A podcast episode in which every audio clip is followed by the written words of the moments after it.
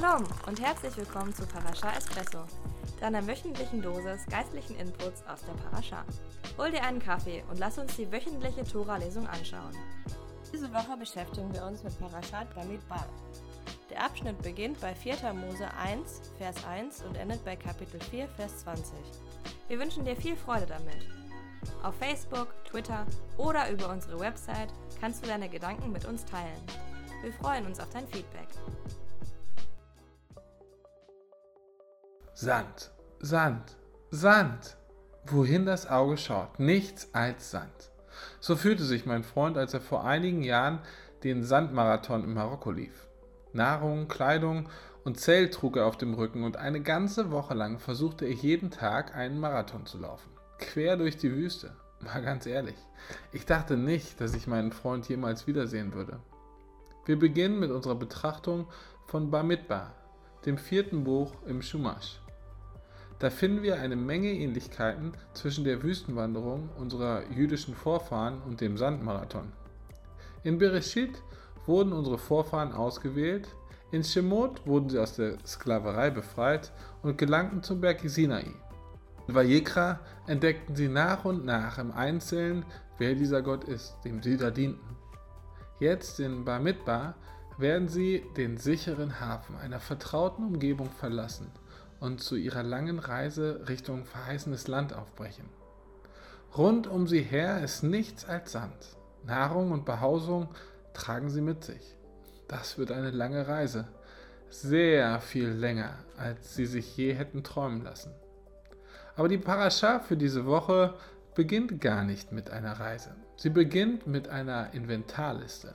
Gott weist Mose an, eine Volkszählung durchzuführen. Darum wird dieses Buch auch als Numeri, Zahlen bezeichnet.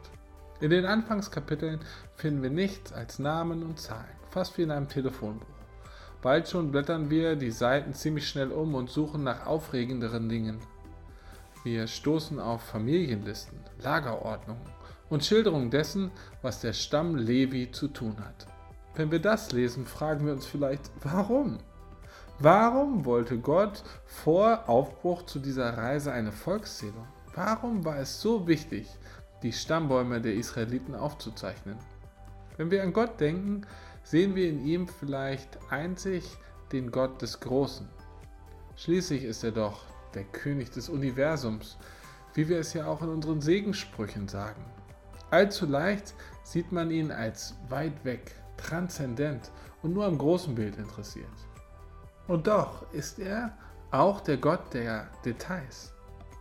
Er ist doch derjenige, der die Tiefseekreaturen im Marianagraben geschaffen hat, die überhaupt erst in den vergangenen ungefähr 100 Jahren entdeckt worden sind. Er hat Elementarteilchen und Mikroben, Protonen und Neutronen geschaffen. Und nicht nur das. Aus diesen Einzel Einzelheiten am Anfang von Bamidbar erfahren wir auch, dass ihm die Einzelheiten unseres Lebens in höchstem Maße wichtig sind. In Tehillim, dem Psalm, sagt David, dass Gott unsere Nöte und unsere Sorgen bereits kennt und weiß, was wir sagen werden, bevor wir es ausgesprochen haben. Gott kennt unser Denken, unser Herz, unseren Körper. Nicht nur kennt er sie und weiß darum, er will uns auch wissen lassen, dass er darum weiß. Er will uns wissen lassen, dass unsere Gedanken für ihn von Bedeutung sind. Gottes Allmacht ist ein großer Trost für unsere Vorfahren, als sie zu ihrer eigenen Version vom Sandmarathon aufbrechen. Ihr Gott ist nicht nur der Gott des Großen, er ist auch der Gott der Details. Und auch für uns ist das ein Trost, wenn wir so unseren eigenen Marathon laufen nicht quer durch die Einöden der marokkanischen Wüste, sondern quer durch die Herausforderungen des Lebens. Denn wie wir es schon in einem früheren Podcast festgehalten haben, das Leben ist eine Reise. Eine leichte Reise ist es allerdings nicht. Nein, es ist eine Wüste voll mit allen möglichen Gefahrenquellen.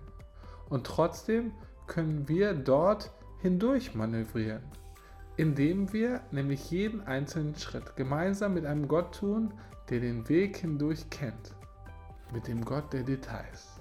Wir müssen lernen, diesem Gott zu vertrauen, im Gegensatz zu unseren Vorfahren, wie wir später im Buch Bamidbar noch herausfahren werden. Das wird ganz und gar nicht hübsch. Und dennoch hat genau dieser Gott der Details schon im Voraus eine detaillierte Schilderung des Reiseleiters zur Verfügung gestellt, der uns bei der Durchführung unseres Lebensmarathons hilft. In den Jahren 700 bis 500 vor unserer Zeitrechnung schildert Jeschajahu Hanavi, der Prophet Jesaja, dieser Leiter würde für unser Volk leiden und sterben. Man würde ihn fälschlich anklagen und er würde seinen Ankläger nichts antworten. Er würde mit Verbrechern sterben und im Grab eines Reichen beigesetzt werden. Er soll ein Nachkomme von König David aus dem Stamm Juda sein. Und mehr als 500 Jahre später entsprach der Messias Jeschua dieser detaillierten Schilderung aufs genaueste. Er starb an unserer Stelle, damit wir das verheißene Land erreichen können. Nicht Eretz Israel, sondern die Ewigkeit mit ihm. Wie sich herausstellte, überlebte mein Freund den Sandmarathon. Nach monatelangen Planungen und sechs ermüdenden Tagen in der Wüste schaffte er es über die Ziellinie. Aber genau wie wir alle ist auch er noch auf dem wirklichen Marathon unterwegs, nämlich im Leben. Was für eine Ermutigung, wissen zu dürfen, was wir im Leben auch durchmachen. Der Gott der Details, er läuft mit uns. Er kennt deine vergangenen Verletzungen, er kennt deine Leiden, er kennt dein ganzes Gepäck. Er kann es dir jetzt abnehmen, wenn du dich ihm zuwendest und dein Vertrauen auf den Messias, Jeshua, setzt. Verschwende dein Leben nicht damit, in der Wüste im Kreis herumzurennen. Komm zu dem Gott, der dich bis ins Innerste kennt. Du solltest nicht vergeblich laufen. Das war's für diese Folge. Wir hoffen, dass dir unsere Parascha Espresso gefallen hat. Vergiss nicht, uns zu abonnieren, damit du unsere neuesten Folgen nicht verpasst. Wir würden uns freuen, von dir zu hören, also kontaktiere uns gerne über Facebook, Twitter, YouTube oder über unsere Website judenfürjesus.de.